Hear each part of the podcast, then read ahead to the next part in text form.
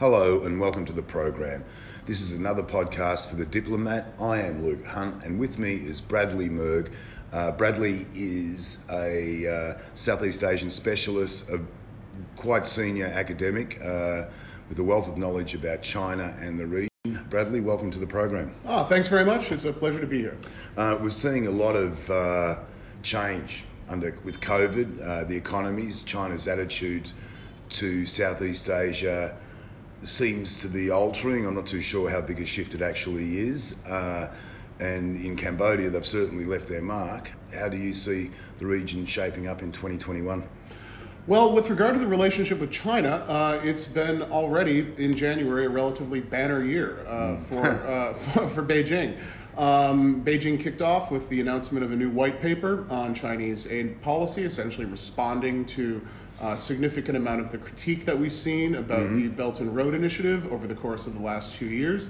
Um, a relatively frank paper about the future of that program, the future of Chinese aid in general, uh, and remarkably, a rather broad set of statements about the enormous amount of investment and time that Beijing will be putting into questions of health. Uh, COVID 19 is up for competition, uh, and Beijing is, is clearly here to play. And that's uh, on the vaccine front. Absolutely. Yeah. Uh, and even beyond in terms of uh, really prioritizing uh, building out health facilities, et cetera. It's Chinese right. aid we think of as infrastructure primarily, and China's really put a put a flag in the ground saying it's not just infrastructure anymore. Yeah, there was some there was some issues with the white paper. Perhaps you can help me to understand a little bit. But um, there was one reference to what they're planning to do over the coming year years and one of them was to uh, construct 100 happy campuses.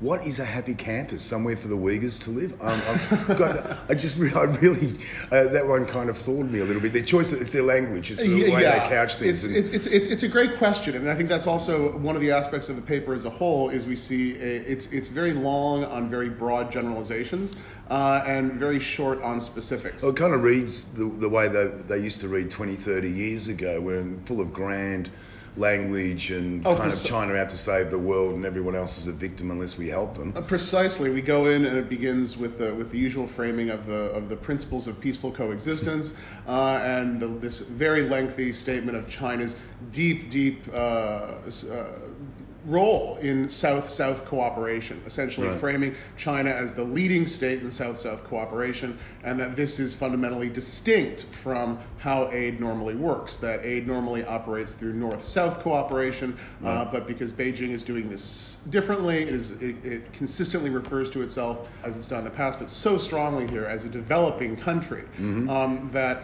uh, it seems to continue to believe that it's able to sidestep basic best practice right. uh, on, on, on, on, how development is done and how foreign aid is, is provided. Right. Um, I was recently down in Sihanoukville and uh, been travelling the country because, well, we can't leave the country. Precisely, so precisely. A lot, of, a lot, of, people are catching up uh, in Cambodia, that is, on um, the uh, going to the ticking boxes and going to those places they hadn't been before. But the Chinese are noticeably absent. Uh, there's virtually no one in um, Sihanoukville. There was speculation that millions were going to be arriving uh, late last year. Real estate agents have been told they could sell up to 2 million apartments to uh, Chinese people looking to migrate, retire, bring their parents down. Uh, embassies are saying that the number of Chinese heading this way was a lot, lot higher. Uh, we haven't seen it. I mean, should Cambodians be braced for a massive influx? I mean, a lot of it does have to do with COVID, but what do you, how do you, how do you see it uh, unfolding on the ground going forward? Well, we had over the course of 2019 and 2020 two large waves of exodus of People's Republic of China citizens uh, out of out of the kingdom. First of these we saw in uh, August September of 2019 uh, when online gambling was finally shut down, and no one really, uh, even analysts here on the ground, I think, right. were completely shocked at the sheer scale of, of that operation. Um, at looking at places such as Bavet and Sihanoukville, where you couldn't get a flight out of Cambodia to, mm. to China uh, mm-hmm. uh, for weeks, uh, seeing entire convoys of folks driving from uh, the provincial city of Bavet near Vietnam to Phnom Penh to fly out. Um, that was our first round. And then, of course, we also saw uh, the departures as COVID uh, began. Right. so at this stage, although it's possible to come back in the kingdom, it appeared that with revised business visas a few months ago that this was designed especially to see uh, mm-hmm. Chinese investors return. Uh, but of course, now with uh, Cambodia's changed entry policy for mandatory two-week quarantine for everyone, uh, these folks uh, simply aren't coming back. Everyone's everyone's waiting and holding out. But we shouldn't think of this as some sort of fundamental shift. This is definitely probably best viewed as a as a short-term uh, blip uh, that is increasingly just simply dependent upon the COVID 19 situation. Right, and uh, the Chinese embassy earlier this week announced that it's telling its citizens not to gamble in Cambodia, uh, which would be a hell of a blow for the economy or the planned economy and what they've been the, the infrastructure projects and what they're building, in, uh, particularly down south. In, in Sihanoukville, Sihanoukville was, was, was framed as it was supposed to be uh, Cambodia's version of Shenzhen, mm-hmm. uh, and even when that shifted to, all right, this is going to be more tourism focused, uh, it remained, I mean, gambling, gambling, gambling. Uh, even though we're yeah. beginning to see the city build out, it doesn't, it doesn't feel as much uh, like simply an entire construction site uh, at this point. We're seeing some projects finish. Um, if you don't have if you don't have Chinese citizens coming to Cambodia to gamble, uh, that really makes Sihanoukville uh, an enormous white elephant. Particularly when there's a ban on Khmer's Cambodia's gambling in their own casinos. This is going. Uh, we we still have the border casinos, uh, which many Vietnamese frequent. Uh, but if, if if we don't have the Chinese coming in, then the question really becomes: uh, Sihanoukville has been fundamentally altered, right. and what's the future of it?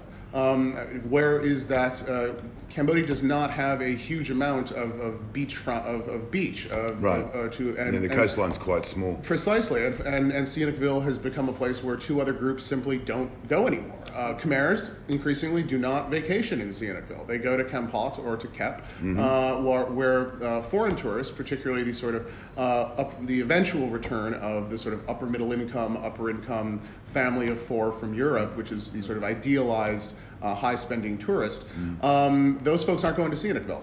How indicative is uh, Sihanoukville in terms of the whole Belt and Road initiative in that it's basically stopped. I mean, there's enormous numbers of empty skyscrapers, skeletons, half built uh, buildings, that kind of thing. But uh, there's been this enormous backlash around the planet to the Chinese, what they've been doing in countries from Sri Lanka to Africa to, to Fiji. Is the Belt and Road Initiative, is that starting to see some serious stumbling blocks, in, uh, particularly in terms of China's grand plan of um, being a global power?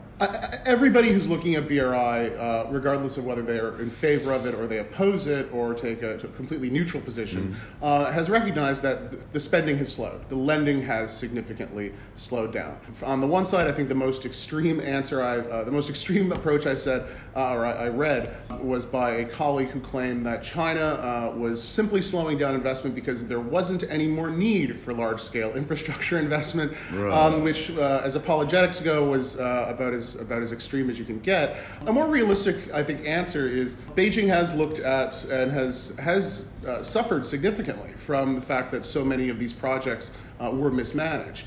Um, and it was very unclear as to what precisely counted as a Belt and Road Initiative project. Right. Um, there was no central list. One of the interesting things about their most recent white paper is we do have uh, numbers at least, uh, and, and it's much clearer in terms of mm-hmm. what is officially Belt and Road uh, and what is not. Uh, but when we look at Sihanoukville and we would see huge uh, buildings opening up and every third real estate firm saying we're building the B- BRI towers, we're part of BRI, uh, which of course they weren't, um, but everyone jumped on the bandwagon of this, right. of this huge initiative. Um, so Sihanoukville became really the image of sort of BRI gone wrong.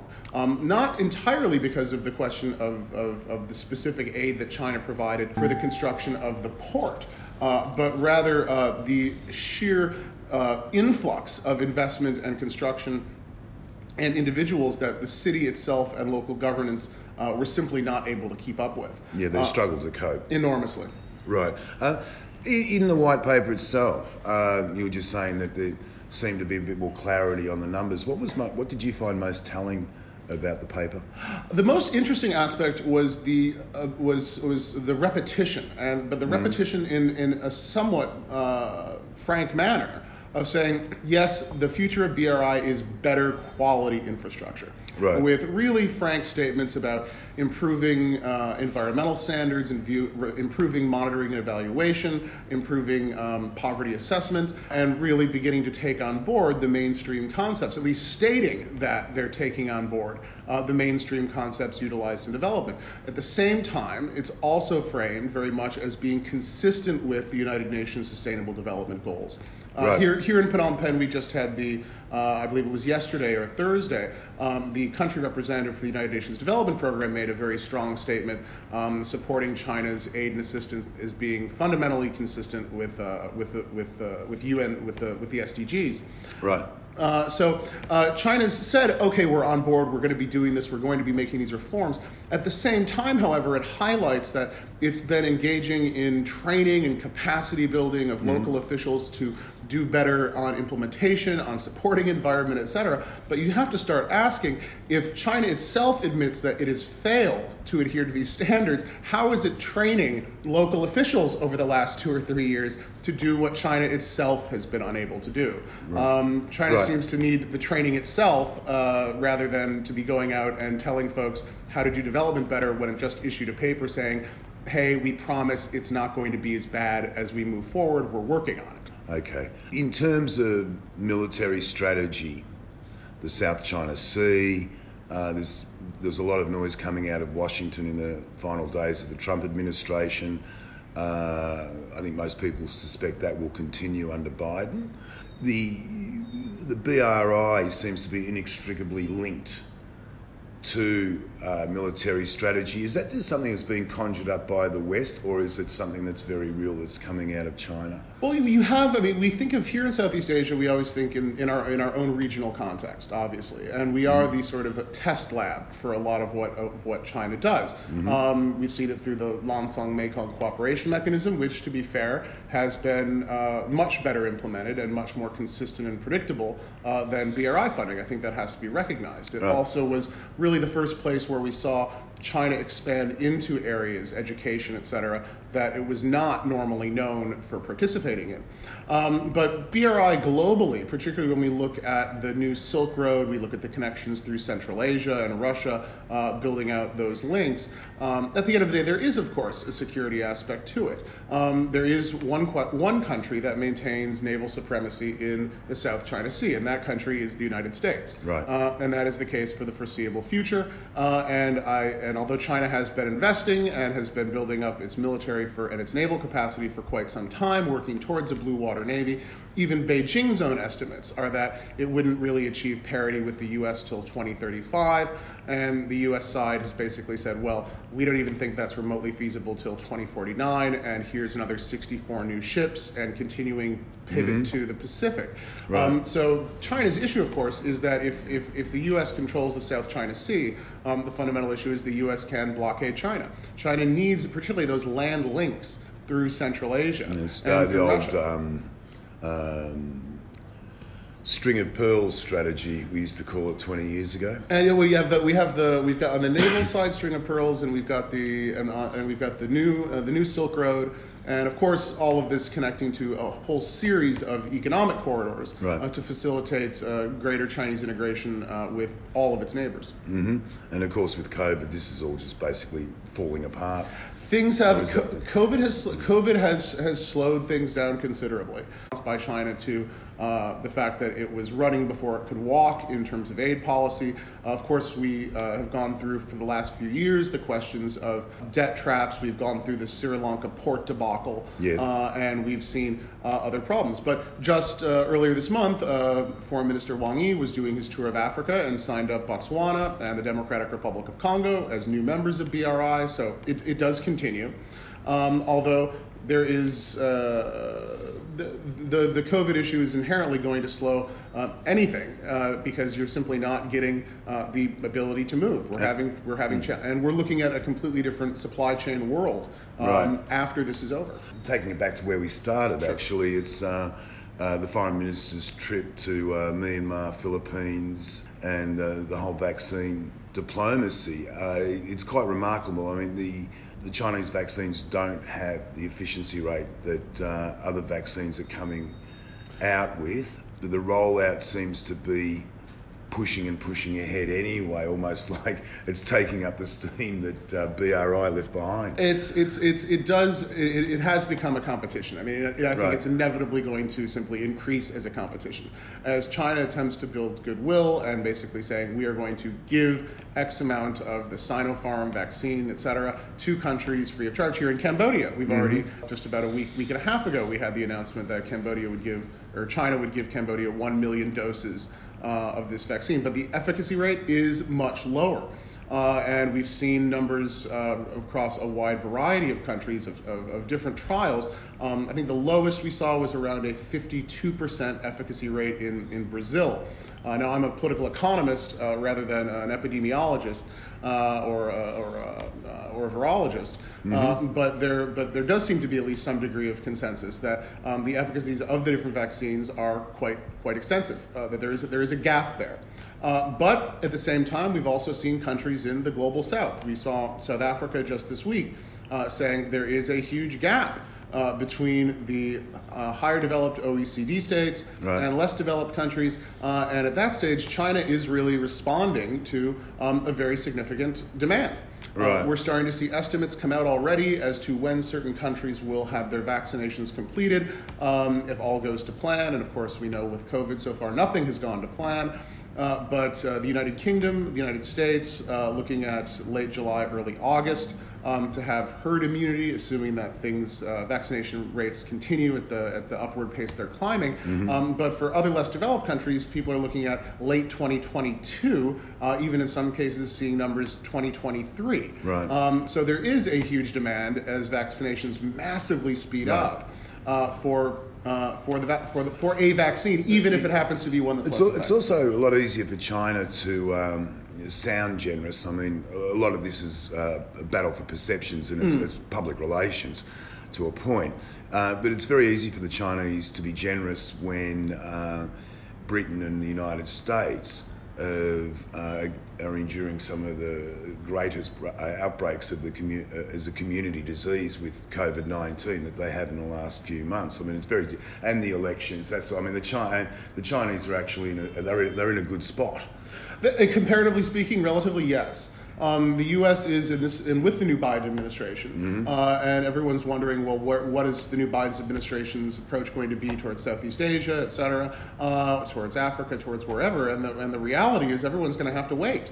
Right. Um, the U.S. requires hundreds and hundreds of political appointments to be confirmed by the U.S. Senate, and at this point in time, Washington is entirely focused on COVID right. uh, and, and COVID mitigation. China has had some some uh, consistent some new outbreaks, some new local outbreaks across the country, but relatively small.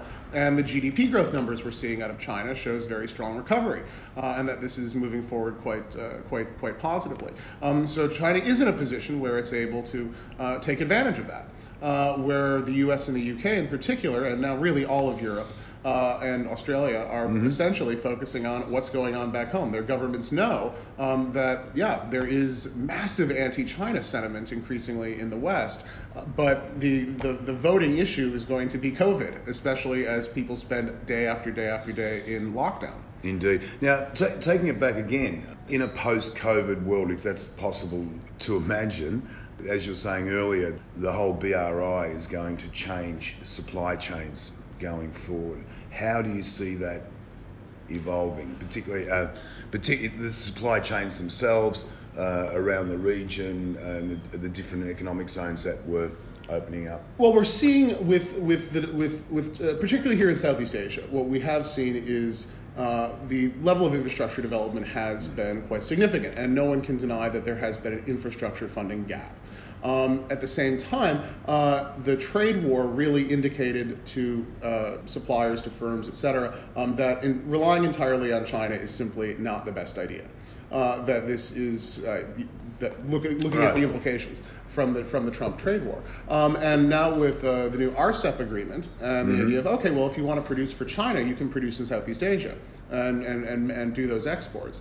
Uh, but one thing we're going that is quite also positive, I think, for Southeast Asia um, is while the Biden administration is certainly going to avoid the tactics of the Trump administration, uh, we're not seeing uh, any sort of this is a return to a the sort of almost fantasy-like uh, status quo ante that uh, people view the Obama administration as as mm. with regard to China relations. It's vital to recognize that the Asia pivot took place during the Obama administration. Sure, uh, it was a bit late. It was it was late, but it was there, and it's and and we have seen a generational change in a lot of the personnel who serve in the in career government, who have a much more negative view of China than their predecessors. Um, even in the field of China studies, uh, we've seen we've seen something of a generational shift. Mm-hmm. Um, so post uh, the, the, the, the, implications of all of this for Southeast Asia on the United States is it's still going to be highly incentivized as a place to put your production as right. opposed as opposed to China. This should continue uh, the the benefits for countries that we've seen, especially places like Vietnam. Well, um, it's funny. I was just going to uh, suggest that who, who will win the uh, trade war between China and the United States? Well, Vietnam. Vietnam and Mexico. Vietnam and Mexico. It's been a great, great couple of years. Right. And I think at the same at the, at the, same time this week we've seen uh, the and uh, the question is everyone's oh is this time the U.S. will re-engage with China et cetera. We saw the statement from the White House press secretary saying this is we see China this is a fundamental issue of strategic competition. Beijing attempted to frame its its approach to the United States as, as extending an olive branch, uh, making a rather undiplomatic statement of, of we hope that the U.S. will learn from the errors of the Trump uh, Trump policy. Um, of course spoken by the uh, spokesperson from the Chinese Foreign Ministry, who's really become uh, a figure of widespread uh, unpopularity mm-hmm. among among many folks. Um, and this, of course, didn't go well. The new U.S. trade representative has basically said, "Hey, this is not over, and we are going to be moving forward." Uh, with uh, protecting intellectual property and so on and so forth. Now the U.S. would do that globally. Mm-hmm. Uh, so it's it's the the Trump tactics are over but the U.S. approach to China has fundamentally shifted. We're not in an era of full containment. I, I always like to use the term that uh, was, was was coined a couple of years ago by someone of where it's a it's a mix. It's the U.S. is a, it's a mix of containment and engagement. It is con-engagement. Right. Um, where previously, uh, since really China's WTO entry, the U.S. was in a full engagement mode. Uh, but increasingly, there is a, the widespread view in the United States. Obviously, there there are divisions, uh, but that, that that model failed. That was that was what, much oh, much overly optimistic. It might. Uh, I don't want to sound. Uh, I, I, certainly don't want to sound too nasty, but was it a mistake to uh, let China into the WTO? I think at the time, and this goes to one, this goes to sort of how China had framed itself. And in the 90s, China constantly framed itself as as a responsible power, talking about China's peaceful rise. Mm. And China had continued legacy goodwill. Um, remember, as, as, as a U.S. and Western ally against the Soviet Union, despite the events of Tiananmen Square um, Tiananmen 89, and that halted economic reform, which then re, uh, re-begins in 1993. Uh, and we see, all right, uh, this this this uh, this idea, this this very post-war um, naive optimism that everyone following Francis Fukuyama's famous book, The End of History, that the that the time had come. Every country was simply going to become a liberal democracy and engage in market capitalism, and that was the end. And this was this was the belief system that was skipping held. hand in hand off into the sunset. Exactly, and and everyone just sort of and you could sort of in a post Cold War context, after after decades of fear of nuclear annihilation, I mean one can one can forgive some folks for being overly optimistic. Um, but it was of course Bill Clinton at the WTO signing uh, when, when when China was brought in uh, who said that oh China's values will come closer to America's values, and no. obviously in a state that is engaged in certain policies in Xinjiang, that's developed a, uh, a, a, a remarkably unique hybrid uh, uh, of neo-totalitarianism, taking state control to levels that have never been seen, simply because of the lack of technological feasibility. And I believe that it, it, fits the technical definition. The, we hear the word fascism very mm. often these days. We hear it applied to Western politicians that, that we don't like. Um, but look, there is a technical literature on what fascism is. Right. And China's approach towards its ethnic minority groups, this position of just perpetual forcing of China's minority groups into you will speak Chinese, you will be you will be Chinese, etc. You will forego mm-hmm. religion, you will forego traditional language. And of course, we saw this with the Uyghurs for decades right. in Xinjiang, and of course, we've seen it for decades in Tibet as well. One of the most remarkable warning signs last year was when we began to see this applied to the ethnic Korean population in the northeast of China. Uh, tell me which, a bit more about that.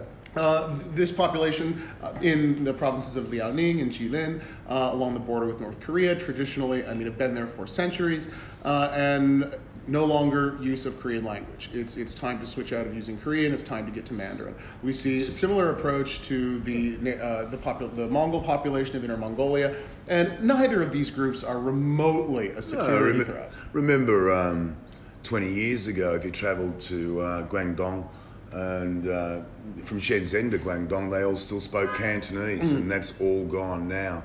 There's a lot happening in Hong Kong, but the Cantonese are very protective of their language. You start wondering what the future of Hong Kong is going to be. I mean, when when uh, London announced uh, earlier yeah. this week that uh, there are two points, uh, I think the total is something like five, uh, over five million people uh, in Hong Kong who qualify or are dependents of those who qualify for British national overseas passports, which London said, congratulations, that means five years of residency in Britain and a British, and mm-hmm. eventually British citizenship. I mean, there's only seven million or so people in Hong Kong. That's right. Uh, what is what is Hong Kong without those without those five million people? It's simply another Shanghai. And they're quite wealthy. Very much so. It's a huge, huge boon to the United Kingdom to bring those folks right. in.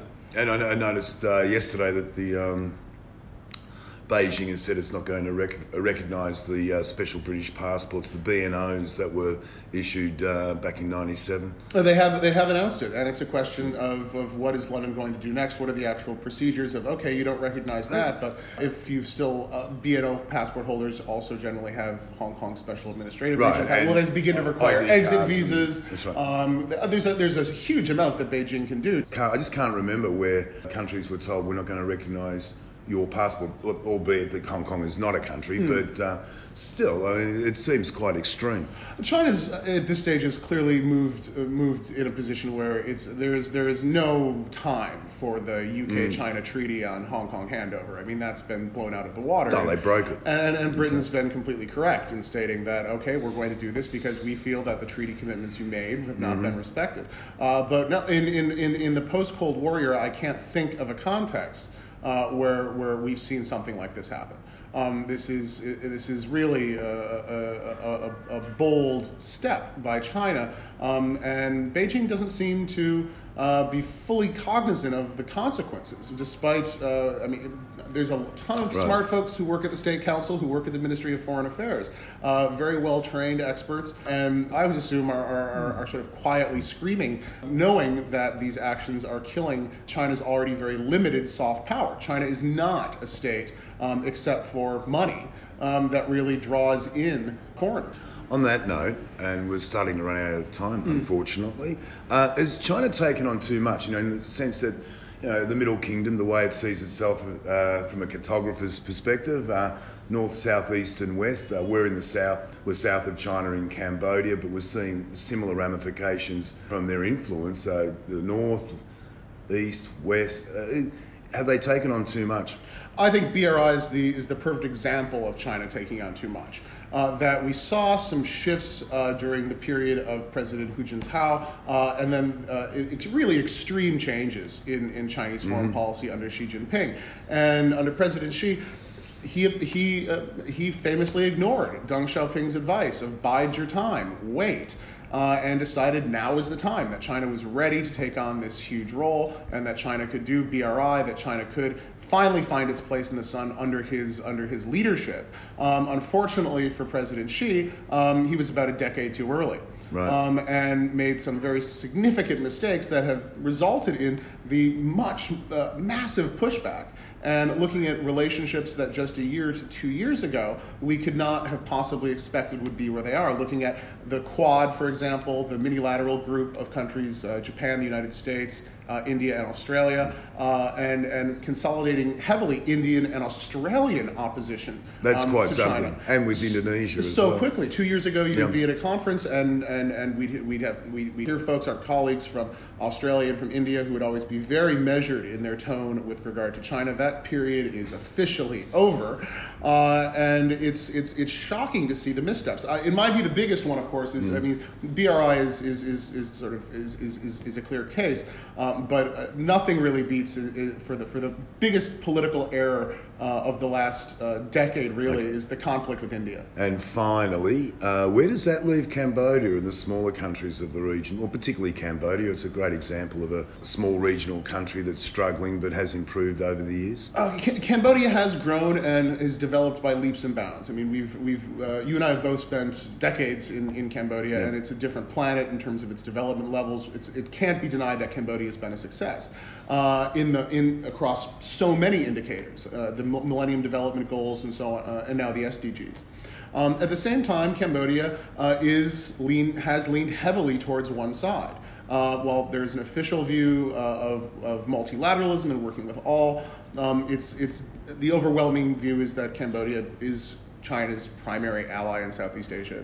Um, the question really is, is has Cambodia gone so far that it can't be brought back to a safer multilateral, fully engaging policy, not leaning too heavily to one side. Right. Uh, and that's a question that we're going to see the answer to in, in the next couple of years, dependent on a wide variety of factors. I think one of the most important that we'll see as the Chinese population returns to Cambodia um, is the development of Cambodian nationalism, uh, which increasingly, as I've argued in other places, um, is increasingly defined against China as the other against with right. which Cambodian identity is defined, where historically it was Vietnam and Thailand, now it's China. Uh, things have tamped down in terms of anti-Chinese sentiment because the Chinese, sort of to bookend and go back to where we began, simply aren't here right now. But should we see the flood and return again, there's some challenges there. And how that's dealt with is going to really be definitive as to where Cambodia heads. And on that note, Bradley Murg, thank you very much. Thank you very much, Luke.